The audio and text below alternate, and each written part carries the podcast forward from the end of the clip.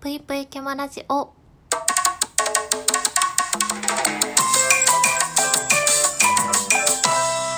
皆様こんばんぷいけむしです。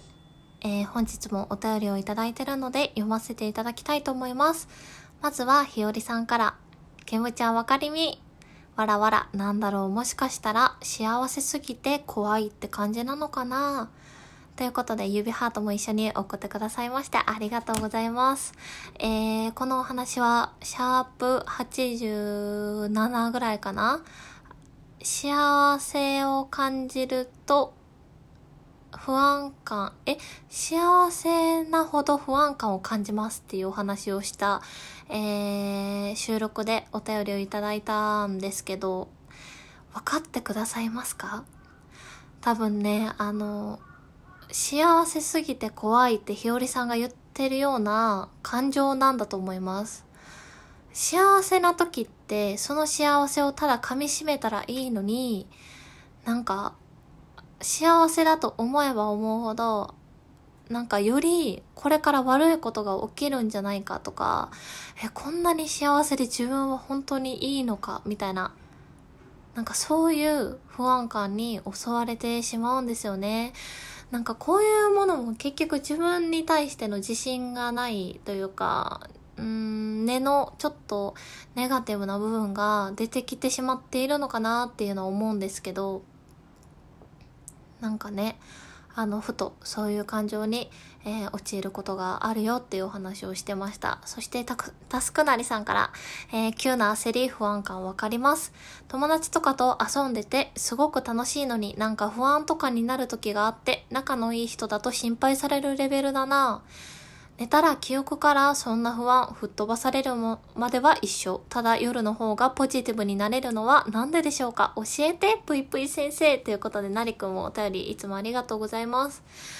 え、なりくんはそっか、友達に心配されるほど、なんか不安な気持ちになったり、こう、焦ってしまったりする時があるのね。うんうんうん。でも夜の方がポジティブになれるんか逆かも。私夜の方が結構ネガティブな感情に陥りやすいので、この間の収録でも、あの夜はね、負の感情を生み出しやすいですよね。もう皆さん早く寝ましょうっていうお話をしてたんですけど、やっぱり朝の方が、午前中の方が前向きな感情だったり、ポジティブに明るく考えられるのに、夜の方が根は分かってるんですよ。そんなこと考えてても意味ないなとか、アホらしいなって。分かってるのに、も分かってるのに、こう、ちょっと嫌なこと思い出してしまったり、ブルーな気持ちになってしまったりっていうことが、うん、たまにあります。うん。だから、なんか、まあ夜好きなんですけど、結構、お昼とか朝とかそういう明るい時間帯の方が個人的には好きだったりします。うん。何かを考えるときは、私は、えー、明るい時間帯の方が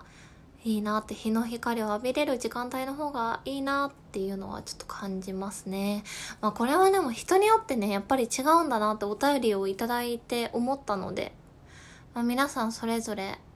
なんかこういう時にブルーな感情になっちゃうなとかこういう時、えー、ポジティブな気持ちになれるなっていうのはあると思うんですけど、まあ、マイナスな感情になっていいことって多分あんまりないと思うんですよね。うん。だし、まあそういう時に無理にこう元気出そう元気出そうと思って元気出せないタイプなんで私はそもうなんていうかもうめちゃめちゃ元気なくなった時はとにかくあこんな自分でも大丈夫だよ。大丈夫だよとこう言い聞かせてもう何もしないっていう方法をとってるんですけど、えー、皆さんも本当になんか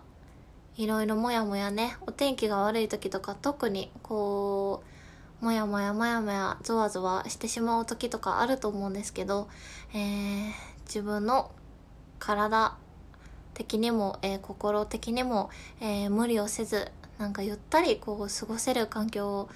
がいいですよね。うん。まあそういう時はたくさん寝たり美味しいものを食べたりして、えー、リフレッシュしながら、えー、生活をしていけたらいいなと思っております。というわけで本日も、えっ、とお便りありがとうございました。というわけで、えー、皆さん、おやすみなさい。ぷいぷい。